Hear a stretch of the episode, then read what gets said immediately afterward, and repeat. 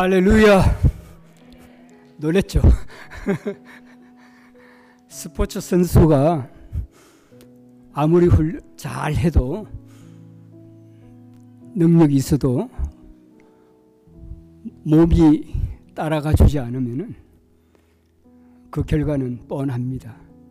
또 오늘 제가 메신저로서 나와 가지고 몸이 성하지는 건강한 모습은 아닙니다. 그렇지만은 여러분들은 편안한 마음으로 하나님의 말씀을 잘 들을 수 있게 되기를 기대하지 않습니다. 아멘. 좋습니다. 자, 오늘의 주제는 기다림입니다. 기다림. 무엇이 기다려지는지 하나님의 말씀을 보도록 하겠습니다. 누가복음 2장 말씀입니다. 제가 먼저 하고 그 다음에 여러분들이 공독하도록 하겠습니다. 예루살렘에 시몬이라 하는 사람이 있으니 이 사람은 의롭고 경건하여 이스라엘의 위로를 기다리는 자라 성령이 그 위에 계시더라.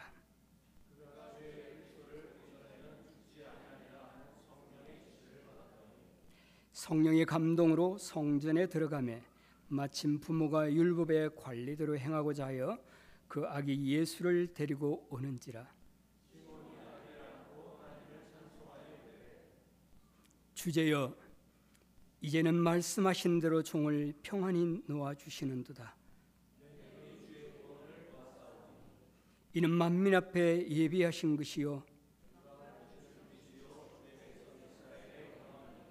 다 같이요 그의 부모가 그에 대한 말들을 놀랍게 여기더라. 아멘. 주변 사람들에게 한번 반갑습니다. 또 만나서 더 반갑습니다.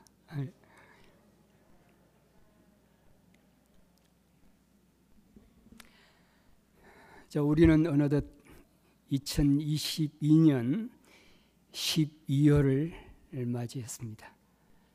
12월을 맞으면서 대림절이라고 하는 이 절기를 맞이한 것이죠. 여러분 갑자기 이 대림절은 뭐지? 성탄절은 알겠는데 그렇게 생각하실지 모르겠습니다. 지난주 주보에 이 목사님께서 기고를 해주셨는데 읽으신 분들은 조금 이해가 됐을지 모르겠는데 아, 성탄절이 되기까지 4주간 동안에 오신 예수님을 기억하고 또 다시 오실 그리스도에 대해서 맞이할 그 마음을 기다리는 절기가 대림절입니다. 그래서 이 한마디로 말해서 기다림이죠. 여러분은 무엇이 기다려 주십니까? 18강 아니 16강 월드컵 이미 어, 누렸죠. 근데 이제는 뭐가 기다려져요? 8강 이 기다려집니까? 반응이 없습니다. 일부 예배 때는 반응이 좀 왔던데. 예.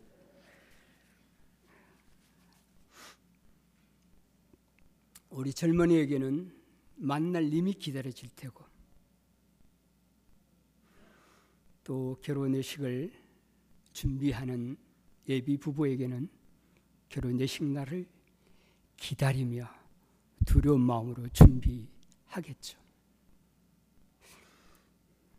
누군가 나를 찾아오기를 기다려질 테고 또 결혼한 사람에게는 임신 소식이나 아기를 낳을 좋은 소식이 기다려질 거죠. 매달 받는 월급날이 손꼽아 기다려질 수도 있습니다. 그렇습니다. 우리는 하루하루의 삶의 모든 것이 기다림의 연속입니다. 그런데 이 기다림은 결코 쉬운 일이 아닙니다. 병원에서 병동 가족을 돌보아야 된다고 생각할 때는 그 기다림이 힘들 수도 있죠. 장애우를 가진 가정이나 그런 상황이 직면해 있는 사람들에게는 또 다른 아픔의 기다림이죠. 경제적으로 힘들게 살아가는 사람들에게는 그 회복이 언제일까? 기다림이 참 길어지기만 할 거죠. 취업이나 자격 시험에 고배를 맞춘 사람들에게는 기다림이 무척 힘들 수도 있을 것입니다.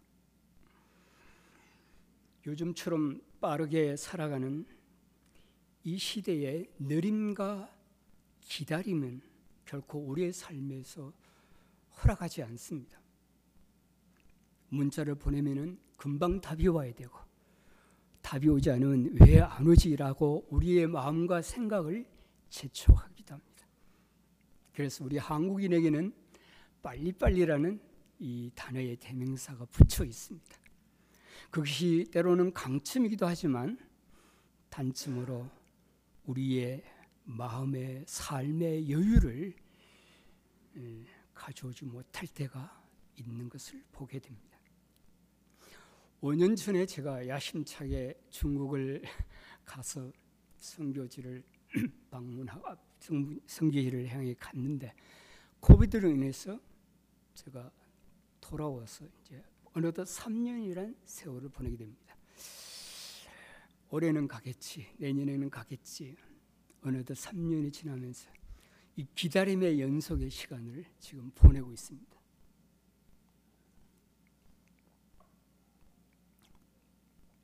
성경은 기다림의 책입니다. 구약은 오실 예수 그리스도 메시아를 기다린 기록의 책이고요. 신약은 오셨던 예수 그리스도 그리고 다시 오실 예수 그리스도에 대해서 기록을 한 것입니다. 예수님이 부활하시고 난 뒤에 제자들을 모아놓고 약속하신 것을 기다리라. 기다렸던 제자들은 성령이 권능을 받고 온 유대와 예루살렘과 사마리아 땅 끝까지 이르러 복음의 증인이 되는 그 놀라운 일들을 행하셨습니다. 초대교회의 핍박과 고난이 너무나 극심했습니다. 그들이 그것을 이길 수 있었던 강력한 그 힘은 다시 오실 예수 그리스도를 바라보고 살았기 때문에 그들은 그 힘을 얻고 나아갔습니다. 그래서 요한의 우리 신약 성경의 마지막 구절에 이렇게 기록하고 있습니다. 아멘 주여 어서 오시옵소서. 주 예수여 오시옵소서. 그렇게 기록을 하고 있습니다. 다시 말해서 다시 오실 예수 그리스도를 기다리며 기록하고 있는 것이 성경입니다. 성경은 기다림의 성경입니다. 자, 그런데 우리는 과연 예수 그리스도를 믿는 믿음 안에서 살아가고 있는 저와 여러분들이 다시 오실 예수 그리스도를 바라보며 우리의 이 현 삶을 극복하고 이겨내며 강하게 달려가고 있는지요? 아니면은 이 시대의 어려움 속에 나도 모르게 그 속에 흡쓸려서 이리 치이고 저리 치이고 세상의 가치관과 혼돈 속에 내 삶이 끌려가고는 있지 않는지. 오늘 우리는 오늘 우리가 읽었던 말씀의 본문을 통해서 이 기다림을 배우고 특별히 다시 오실 주님을 맞이하는 한 인물의 모습을 통해서 우리는 어떻게 준비해 가야 되는지를 살펴봤으면 합니다. 그 성경의 인물은 누구라고요? 시므온. 12월의 성탄을 우리는 기다리면서 떠올려야 할 인물은 우리의 가슴 속에 다가오야 할 인물은 예수 그리스도입니다만 오늘 이 말씀 속에서 전달해 주는 한 인물 속에서 시몬인데요. 성경 속에 시몬에 대해서 그렇게 기록은 많이 하고 있지 않습니다. 그는 지극히 평범한 인물이고 나이 드신 한 노인에 불과합니다. 내세울 만한 명성과 이름도 없이 빛도 없이 살아가는 사람이었습니다. 그러나 오늘 이 읽었던 이 본문의 구절을 우리가 유심히 살펴보면 그는 그렇게 한 노인으로만 치부하기는 좀 아쉬움이 있습니다. 그는 다시 오실 메시아를 기다려왔던 시몬 그에 대해서 한번 생각해 보고 싶습니다. 그는 막연하게 메시아를 기다린 것이 아니었습니다. 그의 기다리는 삶에서 어떻게 삶을 살아왔는지, 어떻게 삶을 준비해 왔는지 살펴보면서 저와 여러분들의 한번 도전을 받았으면 합니다. 첫째는 그의 기다리는 삶이 의롭고 경건했습니다. 25절을 한번 읽어보겠습니다. 예루살렘에 시몬이라는 사람이 있으니 이 사람은 의롭고 경건하여 이스라엘의 위로를 기다리는 자라. 당시에 정치적으로 종교적으로 무척 피폐한 상태였습니다. 한마디로 암흑기였죠. 선지자도 없고 말씀의 선포자도 없고 영적으로 도덕적으로 무너져 가고 있는 이 어려운 시대에 경제적으로도 이 고난을 가난을 극복할 수도 없는 참으로 어두운 시대. 때로는 꿈도 없고 소망도 없는 그런 상황 속에서도 이스라엘의 위로자가 오기를 기다리는 사람, 그 사람이 시몬이었습니다. 여러분도 다시 오실 주님이 기다려집니까? 무엇이 여러분을 기다리게 하십니까? 성탄절입니까? 왜요? 선물 때문에? 성탄절에 임하는 행사 때문에 기념도 하고 행사도 하지만 중요한 이 땅에 오신 예수 그리스도가 나의 생명 되시고 나의 소망 되시고 그분은 언젠가 다시 오실 주님 메시아임을 여러분의 가슴 속에 깊이 바로 새길 수 있다면 이것은 오늘 이 말씀을 통해서 기다려왔던 시몬처럼 우리의 삶 가운데도 소중한 마음이 담기게 될 것입니다. 어렵고 경건한 삶 이것은 오직 영적으로 하나님께만 중심을 두었던 믿음의 삶. 우리는 시몬을 떠올리면서 우리도 그러한 삶을 살아가야 되지 않을까? 나도 한 번쯤 이 믿음을 소유하는 믿음의 대열에 좀 서야 되지 않을까? 이런 마음이 들지 않으십니까? 요한일서 3장 2절 3절을 다 같이 읽어보겠습니다. 사랑하는 자들아, 우리가 장래에 어떻게 될지는 아직 나타나지 아니하였으나 그가 나타나시면 우리가 그와 같을 줄을 아는 것은 그의 참모습 그대로 볼 것이기 때문이니 주를 향하여 이 소망을 가진 자마다 그의 깨끗하심과 자기를 깨끗하게 하느니라. 그리스도인 주를 믿는 자, 이는 바로 소망을 가진 자입니다. 기다리는 자입니다. 그런데 그는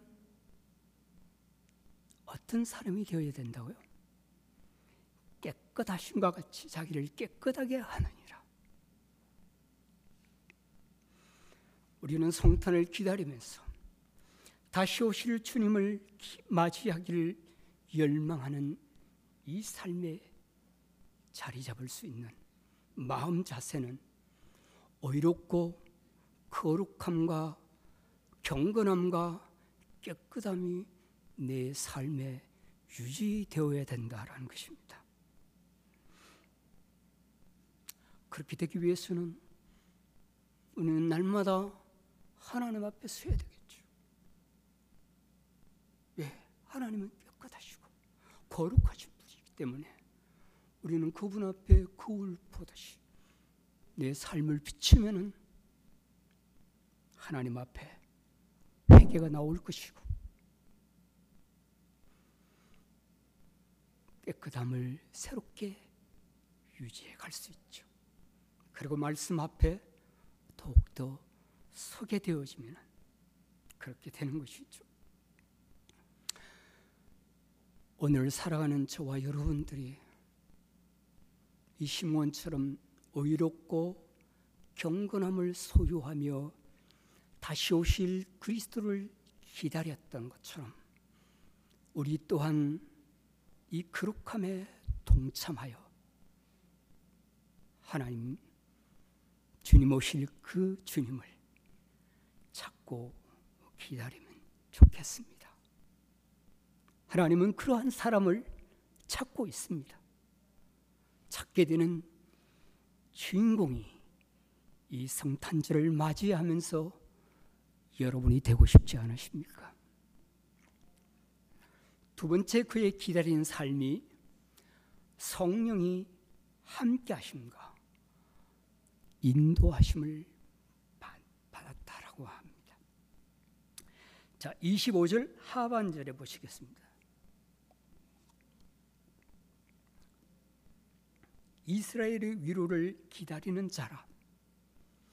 성령이 어떻게요? 그 위에 계시더라. 성령이 그 위에 계시더라 하는 것은 왈, 미합 완료 시제입니다. 계속 진행형입니다. 반복이나 진행의 의미가 있습니다. 한 번으로 끝난 것이 아니라 계속 성령이 그와 함께 했다. 그렇게 볼 수 있습니다. 뿐만 아니라 그 다음 구절 26절에 보시면요. 그가 주의 그리스도를 보기 전에는 죽지 아니하리라 하는 그 다음에 성령의 지시를 받았더라. 성령이 함께 했고 성령의 지시를 받았어요. 다시 말해서 성령의 충만한 사람이었습니다. 성경의 기록은 그가 위대한 인물로 무효사하지 않고 있습니다. 다만 그에게는 한 노인에 불과한 그의 삶에 성령으로 충만한 성령의 은혜가 그 위에 머물렀다라는 기록이었습니다. 그리고는 말씀하셨습니다. 지시와 인도를 하셨습니다. 말씀에 선포자가 없었고 선제자가 없는 종교적으로 도덕적으로 무너져 가고 있는 이 시대에 영적으로 강력한 하나님의 그 임재와 은혜를 사모하며 다시 오실 주님을 기다리는 그의 시몬의 삶을 우리는 살펴보면서 저와 여러분들이 오늘을 살아가는 이 험난한 시대 속에서도 우리로 하여금 그러한 삶을 주님이 원하고 있고 찾고 있다라는 것입니다.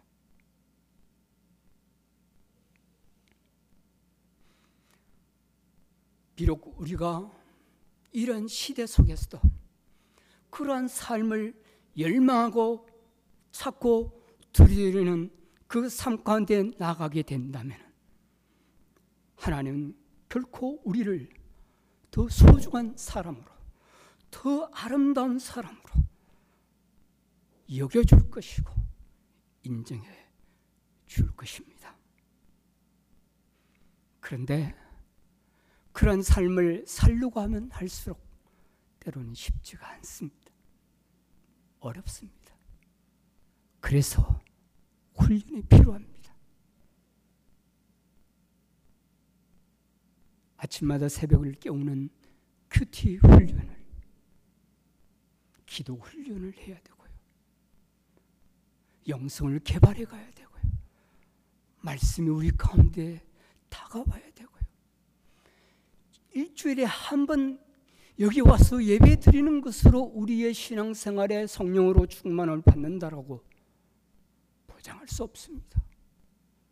그나마 다행이기는 하지만요. 좋은 군사가 되기 위해서는 어떻게 해요? 훈련을 잘 받아야 되는 거죠. 스포츠 선수가 금메달을 따기 위해서는 어떻게 된다고요? 훈련을 잘 임해야 됩니다. 철저한 자기 관리도 해야 되고요. 월드컵에 우승을 할 국가도 마찬가지죠. 다시 말해 우리의 영적인 삶도 마찬가지입니다. 그냥 되어지는 것이 아닙니다.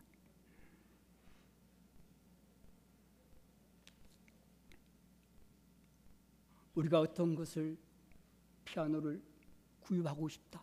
내가 저걸 갖고 싶다. 그러면 그냥 갖게 되는 거 아니잖아요. 값을 치료해야 되잖아요. 값을 치르고 그것을 가져올 수 있잖아요. 그런 것처럼 우리가 하나님 앞에 영적인 건강하고 능력과 은혜의 삶이 내 삶 속에 깊이 흘러가기 위해서는 하나님 앞에 어떠한 삶으로 내가 나아가는 믿음의 결단이 없다면 결코 우리는 하나님의 성령으로 충만함이 내 심령의 하수처럼 흘러가기가 쉽지는 않습니다. 바울은 단호하게 이렇게 이야기합니다. 로마서 8장 14절에 무릇 하나님의 영으로 인도함을 받는 사람은 하나님의 아들이라. 너희가 다시 무수하는 총의 영을 받지 아니고 양자의 영을 받았으므로 우리가 아빠 아버지라고 부르짖느니라. 하나님의 아들 그리스도인으로서 성령의 인도함을 받는다라는 것은 성령이 원하시는 삶, 하나님이 기뻐하시는 삶, 하나님이 원하는 삶을 살아갈 때 기쁨이고 즐거움이고 소망이지 않겠습니까? 하나님의 성령이 인도함이 없는 삶을 인도 성령의 인도함이 없이는 우리가 살아가기가 참 어려워요. 이 시대가 녹록하지 않지 않아요. 나도 모르는 사이에 이 시대의 흐루에 시루에 흘러가고 있어요. 나도 모르게 말이, 행동이, 생각이, 가치관이 많이 그곳에 쏠리고 있습니다. 그렇다고 볼 때 우리가 믿는 예수 그리스도 우리가 확신 가운데 말씀을 통해서 살아가게 되어지고 그 은혜의 능력으로 강건해진다면이 시대를 거슬러 올라갈 수 있고 이 시대를 극복할 수 있고 하나님의 능력이 내 삶을 좌우해 갈 때 그 모든 것들은 다 배설물이 된다라는 것이죠. 우리가 교회를 왔는데 누군가가 아무도 나를 돌보지 않아요. 아무도 관심이 없어. 찾아가지도 않아. 그 사람은 어떻게 되겠어요? 아이 참 물론 하나님 앞에 예배하러 왔지만 우리 성령도 마찬가지예요. 우리가 믿는 성령님 하나님이 있다고 하는데 여전히 나는 성령 따로 내 따로 삶을 살아가는 거예요. 그러면 하나님이 기뻐하시겠어요? 좋아하시겠어요?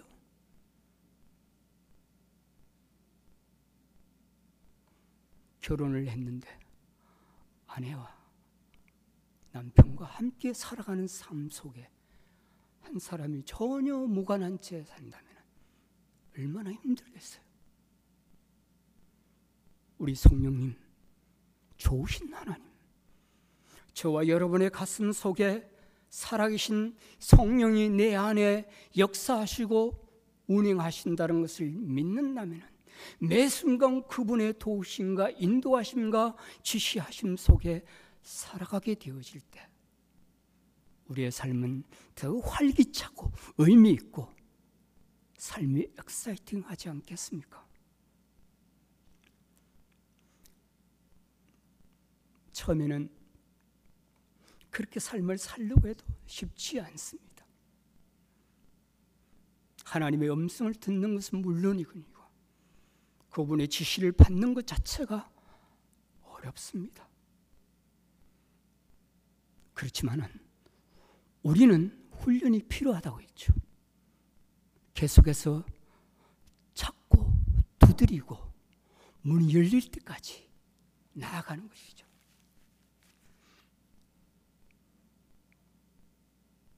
하나님의 성령이 우리가 그러한 마음을 가지면 가질수록 그렇게 힘쓰면 쓸수록 하나님의 성령은 우리의 마음을 아십니다. 그렇기 때문에 성령님은 우리를 도우시는 역사하시는 분이십니다. 믿습니까?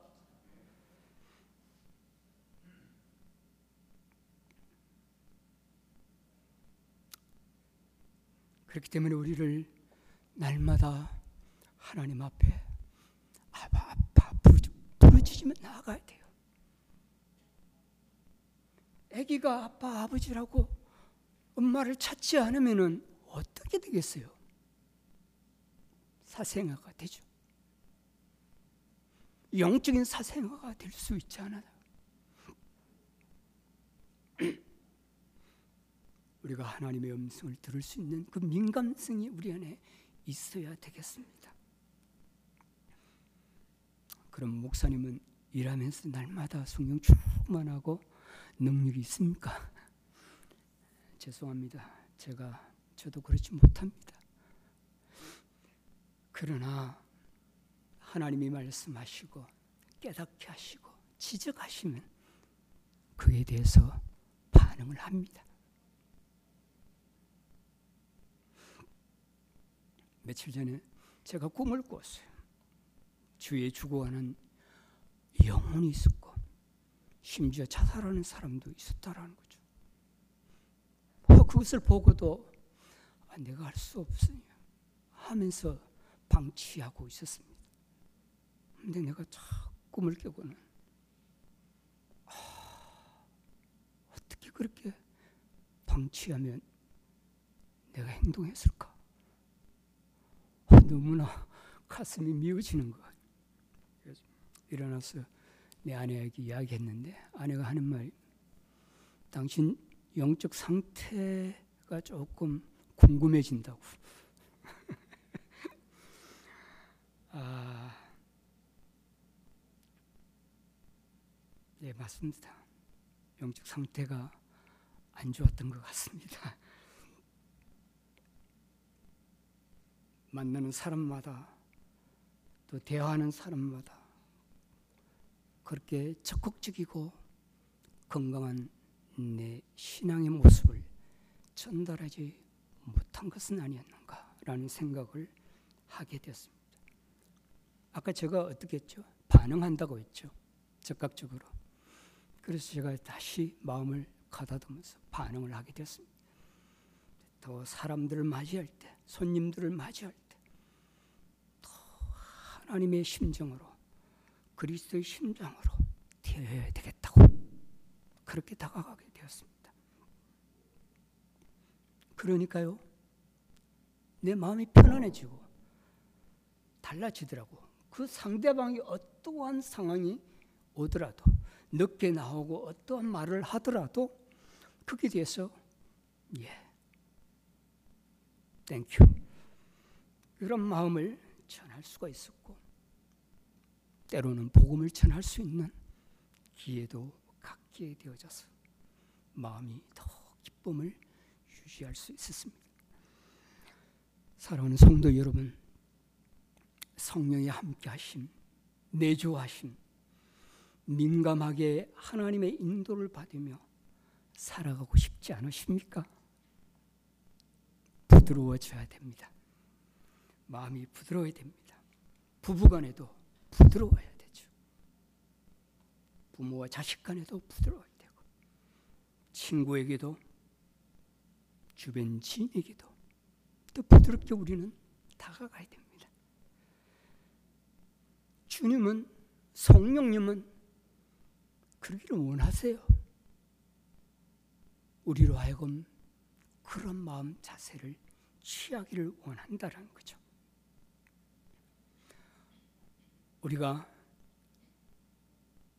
그런 삶을 살기를 열망한다면 계속해서 셀 모임을 통해서나 성경 공부를 통해서나 어떤 다른 만남을 통해서 우리의 영성이 되살아나고 우리의 신앙이 새롭게 일어날 수 있는 그런 계기를 마련할 때 더 우리는 간절함이 생기게 되어지고 영적인 그 사람으로 붙잡힌 바 되어질 수가 있습니다.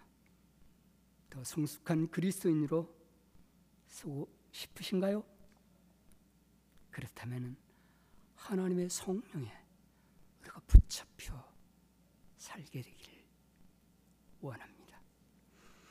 마지막으로 세 번째 그의 기다리는 삶은 우리의 주어진 환경에서 사명을 감당해 가는 것입니다. 자, 26절 다시 한번 보겠습니다. 다 같이 읽어 보겠습니다. 시작.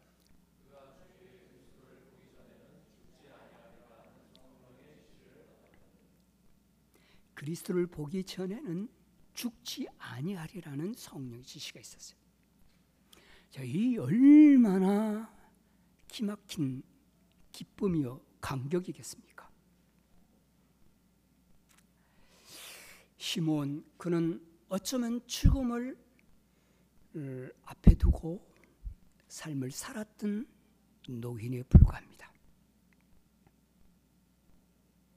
그러나 그는 의롭고 경건한 삶을 유지했을 뿐만 아니라 성령에 붙들린 바 되었고 붙잡힌 바 되었던 삶. 그리고는 성령의 지시 속에 너는 메시아를 다시 오실 메시아를 보기 전에는 죽지 않을 것이다. 얼마나 그의 인생의 은혜요 기쁨이요 감격이 아니겠습니까? 메시아를 볼 수 있다라 이 그리스도를 만날 수 있다라는 그 기다림이 그 기다림으로 인해서 그의 마음이 벅찬 감격이 일어났을 것입니다. 그래서 그는 그 간절함이 기다림을 더해 갔을 것입니다. 만날 것을 기대했을 것입니다. 그것이 나의 하나님이 주신 사명이라고 생각하면서 그의 정신은 점점 맑아 갔을 것입니다. 왜냐하면 성령이 그렇게 말씀 하셨기 때문이죠. 확신을 가지고 그의 삶을 감당해 갔으리라고 믿습니다. 그는 성전을 여전히 드나들었습니다. 그렇지만 그는 제사장이 아니었기 때문에 날마다 성전에 머물 수 있을 수는 없었을 것입니다. 그런데 특별하게 그는 그날따라 성전을 들어가게 되는데요. 27절 보시겠습니다.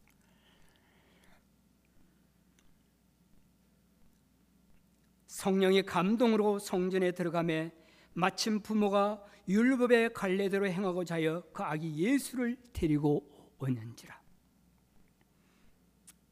아기 예수를 데리고 왔었던 그 시점에 성령에 감동되어 성전으로 들어가서 메시아를 만나게 됩니다.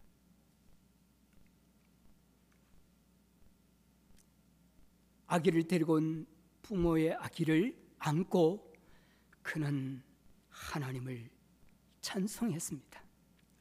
그는 아기를 보는 즉시 메시아임을 인지했습니다. 그러고 하나님을 찬송합니다. 그에게는 엄청 기쁨이요 감격이요 은혜요 축복이었습니다. 왜냐하면 그는 성령이 죽기 전에 그리스도를 만나게 될 것이라는 성령의 지시가 있었기 때문이었죠. 어쩌면 인간의 그 반신반의하는 마음이 그 마음을 짓눌렀을지도 모릅니다. 그러나 성령이 하신 그 음성 앞에 그는 끝까지 간절함을 갖고 기다렸었기 때문에 그는 이렇게 고백합니다. 29절에요. 29절에 시몬이 아기를 안고 하나님을 찬송하여 이르되 주제여 이제는 말씀하신 대로 종을 평안히 놓아 주시는도다. 종을 평안히 놓아 주시는도다. 이 말은 뭡니까? 이제는 내가 메시아 그리스도 아기 예수를 만났으니 축복했으니 이제 내가 이 종 노인을 놓아 주십시오. 죽어도 여한이 없습니다.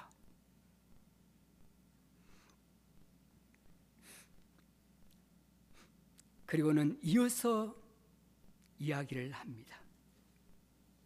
30줄에 한번 보실까요? 뭐라고 그러십니까? 아, 내 눈이 주의 구원을 봐왔사오니 그 다음에요 이는 만민 앞에 예배하신 것이요 그 다음에 다 같이 읽어보겠습니다 이방을 비추는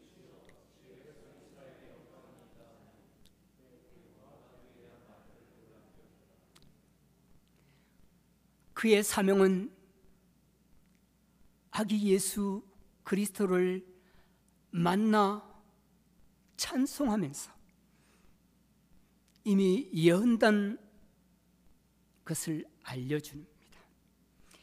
예수가 미래의 구원자요, 일어날 구원자요,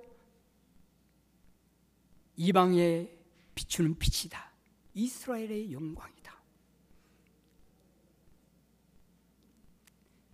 그것이 그의 사명으로 그의 사명을 곧 완수한 것입니다. 그로 인해 부모가 이 사실을 보면서 놀라합니다. 아마 마리아가 임신하면서 아니 아기를 놓으면서 하나님께서 아기 예수가 그렇게 되리라는 기대감을 했을지 모르겠지만 오늘 이 축복 속에 전달해 준 이 예언의 말씀이 그로 하여금 더 깊이 여기게 되면서 놀라운 마음을 금치 못한 것이죠. 나이가 들어가다 보니까 몸도 새하여지죠. 영성도 새하여집니다. 그래서 요즘 목회자 은퇴는 60대 중반이 되면 은퇴를 한다고 합니다. 우리 목사님은 아직 멀었어요. 아, 아까 난데없이 나한테 목사님 연세가 어찌 되세요? 이러더라고요. 저요? 목사님하고 동갑인데요. 뭐 놀래요? 그러니까 사실은 띠동갑이거든요. 제가 그 정도 되면 이제 은퇴할 나이잖아요. 사실 내 마음은 그렇지 않아요. 뭔가 하고 싶고 뭔가 일을 저지르고 싶은 북한에 안 되면 또 다른 길이 없을까 막 이렇게 막 도전하고 싶은 그 마음인데 이게 제 마음대로 되는 거 아니지 않습니까? 지난주에 목사님이 설교를 해달라고 해서 아, 제가 웰컴했죠. 그러고는 아, 설교를 준비하려고 뭐 이렇게 하는데 갑자기 몸살이 오는 거예요. 아, 그래서 아, 이거 참 또 모처럼 주어진 기회를 잃어버릴까 노심초사 하기도 하고 콧물까지 흘려가지고 이게 되겠나 싶었는데 그 다음날이 조금 건강이 회복된 것 같아서 하겠습니다 이랬는데 계속 몸이 안 좋아지더라고요. 그래서 결국은 입술도 이리 되고 목소리도 갈라지고 그렇게 되었습니다. 지금 상태도 좋은 것은 아닙니다만 아, 참 그래서 이렇게 나왔네요. 목사님이 매주 설교하는 것 쉽지 않다라는 것도 느껴져요. 그래도 은혜죠. 사실 저도 옛날에 설교를 뭐 일주일에 한 네댓 번 했거든요. 근데 그때는 감사한 줄 몰랐는데 어쨌든 할 수 있다라는 건 감사한 거죠. 근데 제가 이제 이렇게 생각이 들었어요. 야, 이제 영적인 삶의 우선순위가 내 안에 자리 잡지 않으면 노라고 해야 되겠다. 설교를 준비하면서 설교를 위한 설교 준비를 하는 게 아니다. 내 삶이 설교고 영성이 은혜의 삶이라야 하는데 육신도 관리를 잘해야 되지만 영성도 잘 관리를 해 나가야 된다라는 것을 많이 깨닫게 했습니다. 맨날 나올 때마다 목사님은 잘못한 거, 못한 거, 체지은 거, 뭐 건강하지 못한 모습들 막 이야기한다고 할까봐 좀 송구스럽습니다만 내 삶이 그렇습니다. 바울의 고백을 떠오르게 하면서 나에게도 좀 다짐이 되었습니다. 사도행전 20장 24절에 내가 달려갈 길과 주 예수께 받은 사명 곧 하나님의 은혜의 복음 증거하는 일을 마치려 하면은 나의 생명을 조금도 귀한 것으로 여기지 아니하리라. 빌리포스 3장 12절에 내가 얻었다 함도 아니요 온전히 이루었다 함도 아니라 오직 내가 그리스도 예수께 잡힌 바 된 그것을 잡으려고 쫓아가노라. 14절은 포대를 향하여 그리스도 예수 안에서 하나님이 위에서 부르신 부름의 상을 향해 달려가노라. 사도 바울의 마지막 그의 노년의 삶에는 죽음을 앞에 두고도 끝까지 표대를 향하여 달려갈 뿐만 아니라 복음을 위해서 붙잡히기를 열망하며 달려갔던 사도 바울의 노년의 삶을 생각하면서 저 또한 그런 삶에 젖어들고 싶다라는 간절함이 생겼습니다만 사실은 인생의 마지막을 하나님의 은혜 속에 그 강물 속에 젖으며 살기를 작정하며 그렇게 나아갈 수 있다면 그것이 축복이죠. 근데 많은 사람들은 나는 나이가 들었으니 나는 이만하면 됐다. 나는 더 이상 나를 쓰지 않는다. 라는 생각으로만 치유부에 부리기에는 아직도 저와 여러분들은 얼마든지 그 일을 할 수 있고 달려갈 수가 있습니다. 아멘입니까? 너무 약해요. 지난주 아침에 아, 목요일입니다.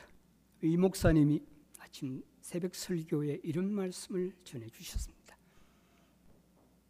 우리가 어떻게 살아야 가야 하는 것도 중요하지만 어떻게 죽음을 맞이하는가도 중요하다고 강조하면서 죽음도 살아있는 생명의 소망의 존재다. 그렇게 말씀하셨어요. 죽음을 잘 준비하는 것. 이근사님께 죄송합니다만,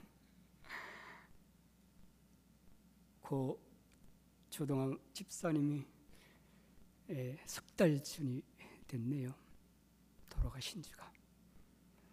제가 가끔 형님으로 생각하면서 방문도 하고 만남을 가졌던 적이 있었습니다.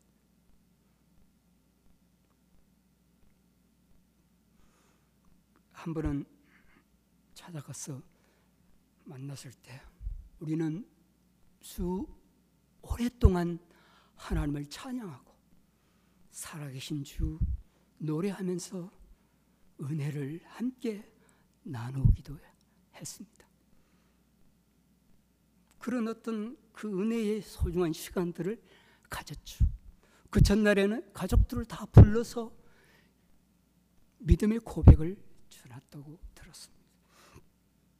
며칠 뒤에 뜻하지 않게 병원으로 실려가셔서 시간이 갈수록 몸 상태가 어, 좋지 않아서 저도 우유곡절 끝에 찾아가게 되었습니다. 집사님의 몸 상태를 보면서 제가 이런 말을 갑자기 했어요. 형님, 주님 품에 먼저 가십시오. 저희들도 따라 갈 겁니다. 먼저 가고 뒤에 가고는 시간에 잠시고 뒤에일 뿐이지. 그러면서 저도 모르게 그 말을 목사로서 하지 말아야 될 말이었지만 그 마음을 전하게 됐습니다.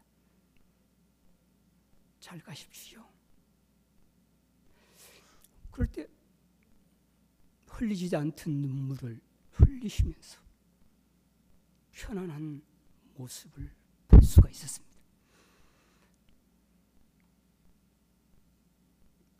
잘 가시라고. 그게는 고통도 아픔도 없는 곳이기에 저희들도 또 가야 될 것입니다. 가족에게는 먼저 보낸 아픔을 아픔이지만 가족에게 더 이상 많은 고통을 남기지 않으려고 먼저 가셨는데 그때 그 모습이 지금도 어, 느껴져요. 편안하게 가시는 모습. 그 다음날 돌아가셨다는 이야기를 듣고 참 마음에 찡했습니다.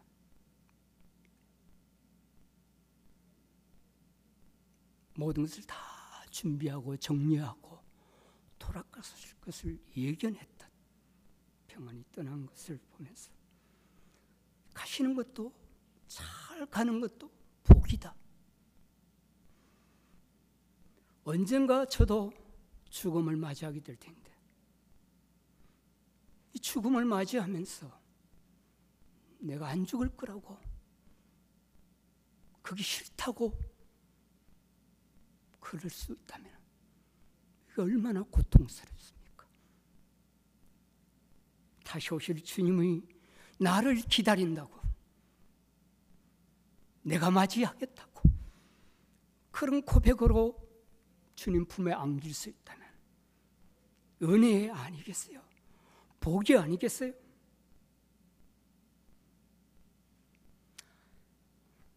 사랑하는 여러분, 혹시 젊다거나 앞으로 할 일이 많으신 분들, 아, 좀더 즐기다가, 좀 더 일하다가, 좀 더 세상에 취하다가, 좀 더 시간을 벌다가, 그때 신앙생활을 하지. 아닙니다. 그때 더 어렵을 수도 있습니다. 지금이 마지막 때입니다. 베드로전서 4장 7절 다 같이 읽어볼까요? 시작. 만물의 마지막이 가까이 왔으니 그러므로 너희는 정신을 차리고 근신하여 기도하라. 근신하라 깨어라. 너희 대적 마귀가 우는 사자같이 두루 다니며 삼길철을 찾느니. 또요 주의 날이 밤에 도둑같이 이럴 줄을 너희 자신이 자세히 알기 때문이라. 그날이 평안하다 안전할 그때 임신한 여자에게 해산의 고통이 이른과 같이 멸망이 갑자기 그들에게 이르니 결코 피하지 못하리라. 언젠가 우리는 맞이하게 될 주님. 우리의 생전에 맞이할 수 있다면 더 우리에게는 은혜죠. 그러지 아니할지라도 그분을 사모하고 기다리는 그 기다림이 우리의 가슴판에 깊이 새겨져 가길 바랍니다. 시간이 너무 빨리 흐르고 있어요. 주어진 기회를 놓칠까 때로는 두려움이 있습니다. 코비드라는 이 핑계로 우리의 신앙생활이 무너져 가고 있는 것은 아닌지 나를 한 번 정도 돌아봤으면 합니다. 청년으로서 중년으로서 장년으로서 아니 연세가 든 노인이라 할지라도 우리의 주어진 처소에서 삶의 현장에서 우리 임무를 완수하고 나의 욕심을 좀 내려놓고 은혜의 강물을 따라 흘러갈 수만 있다면 이것이 우리 주님이 기뻐하는 우리의 간절한 그 기다림에 삶을 살아가는 그런 삶이 아니겠습니까? 이 시대에 여러분이 그런 주인공이 되었으면 합니다. 찬양하겠습니다.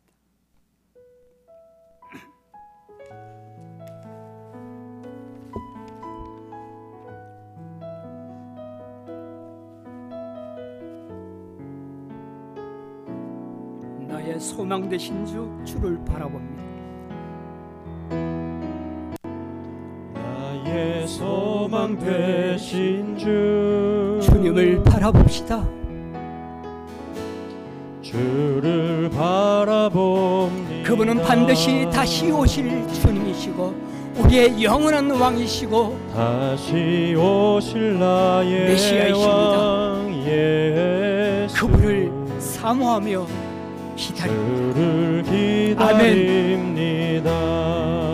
밤이나 낮이나. 밤이나 낮이나.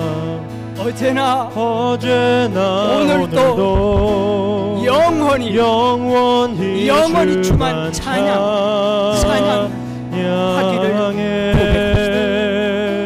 괴롭고 슬플 때 낭망하여 넘어져도 낭망하여 넘어져 언제나 주만 찬양하리. 우리 다시 한 번 더 오실 그 주님을. 생각하면서 나의 소망 되신 주 찬양하겠습니다. 나의 소망 되신 주 주를 바라봅니다. 주를 바라보 바라볼 때 우리의 간절함이 내 삶에서 용서섬 취해야 됩니다. 다시 오실 나의 그분 왕 반드시 다시 오실 예수 그리스도 그분을 기다리면서. 우리 신앙을 활기 있게 해 나가야 되겠습니다. 낮이나 어제나 오늘도 영원히 주만 찬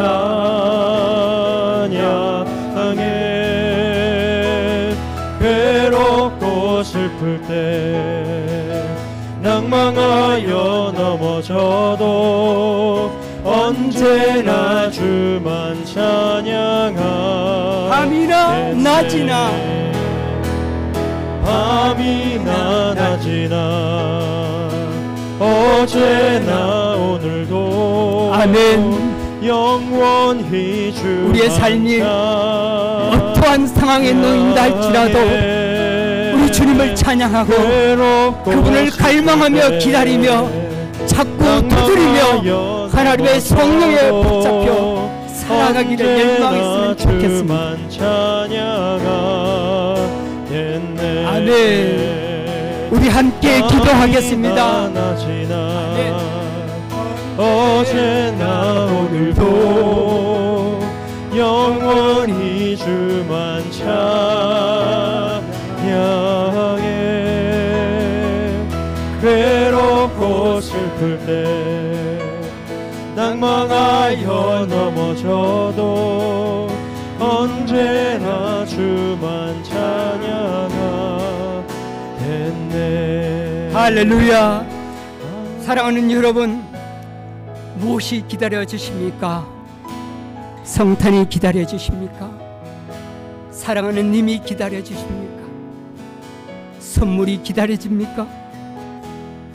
16강 아니 8강이 기다려 줍니까? 우리는 그보다 더 소중한 다시 오실 예수 그리스도 그분이 우리의 삶의 중심이 되고 기다려야 되 지 않겠습니까? 그렇다면 우리는 그분을 맞이하기 위해서는 준비가 되어야 됩니다. 하나님, 나로 하여금 의롭고 경건한 삶이 되게 하여 주옵소서. 깨끗한 삶, 거룩한 삶으로 주님 앞에 나아가게 해 주시옵소서. 혹시나 그러한 삶의 방해가 된다면 이 시간 다시 하나님 앞에 회개하기를 원합니다. 하나님의 성령의 그스리는 삶에서 방해되는 그 어떤 것도 내려놓기를 원합니다. 성령 충만하여 하나님이 기뻐하고 하나님이 찾는 그런 믿음의 사람이 되고 싶습니다. 그래서 주님이 원하시는 삶, 아니 하나님이 나에게 허락한 이 사명을 내 주어진 처소에서 감당하고 싶습니다. 직장에서 학교에서 가정에서 교회에서 어느 한 처소에서라도 나에게 맡겨진 그 사명이 있을 텐데 그거 감당케 하옵소서. 성탄을 기다리면서 아니 다시 오실 예수 그리스도를 기다리면서 내 가슴에 작은 미랄이 내 가슴을 적시고 뿌려지고 스며들게 하여 주옵소서. 우리 한번 통성으로 기도하겠습니다. 기도합시다. 하나님 아버지,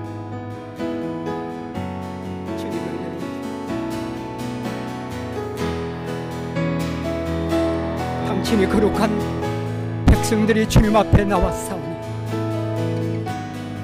하나님 앞에 거룩하고 의로운 믿음의 사람이 되기를 다짐하는 이 현장 속에 저들을 긍휼히 여겨주시고 믿음의 부유한 자로 써주시고 하나님의 성령의 합당한 삶으로 나아갈 수 있는 은혜가 있게 하여 주옵소서. 당신이 원하는 기억 기쁨의 감격에 사로잡히게 하여 주시옵소서. 열망을 갖게 하여 주시옵소서. 사랑하는 주님 감사합니다. 오늘 부족한 종이 2000년 전에 다시 오실 예수 그리스도를 간절히 사모하며 기다려왔던 시몬의 삶을 함께 나눠보았습니다. 우리 또한 그러한 삶을 살고 싶고 그러한 삶의 주인공이 되기를 이 말씀을 통해서 한번 다짐해 봅니다.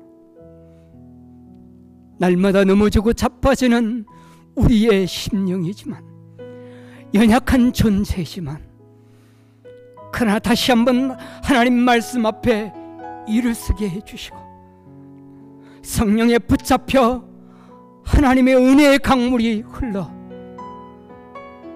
적셔 무릎과 발목과 무릎과 허리까지 적셔지는 그 은혜가 우리 가운데 있을 수 있도록 도와주시옵소서. 주님, 우리를 그렇게 사용해 주시옵소서.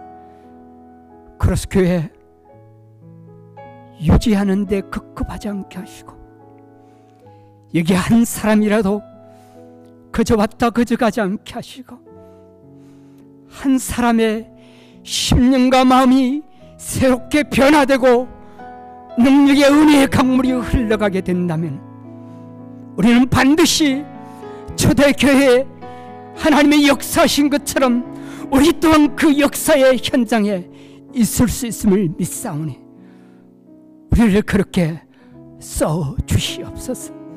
사용되게 하여 주시옵소서. 믿음을 소유하게 주시옵소서. 감사합니다. 우리 눈물의 고백이 우리 간절함의 고백이 내 삶을 적시게 해 주시옵소서. 감사합니다. 예수 그리스도 이름으로 기도합니다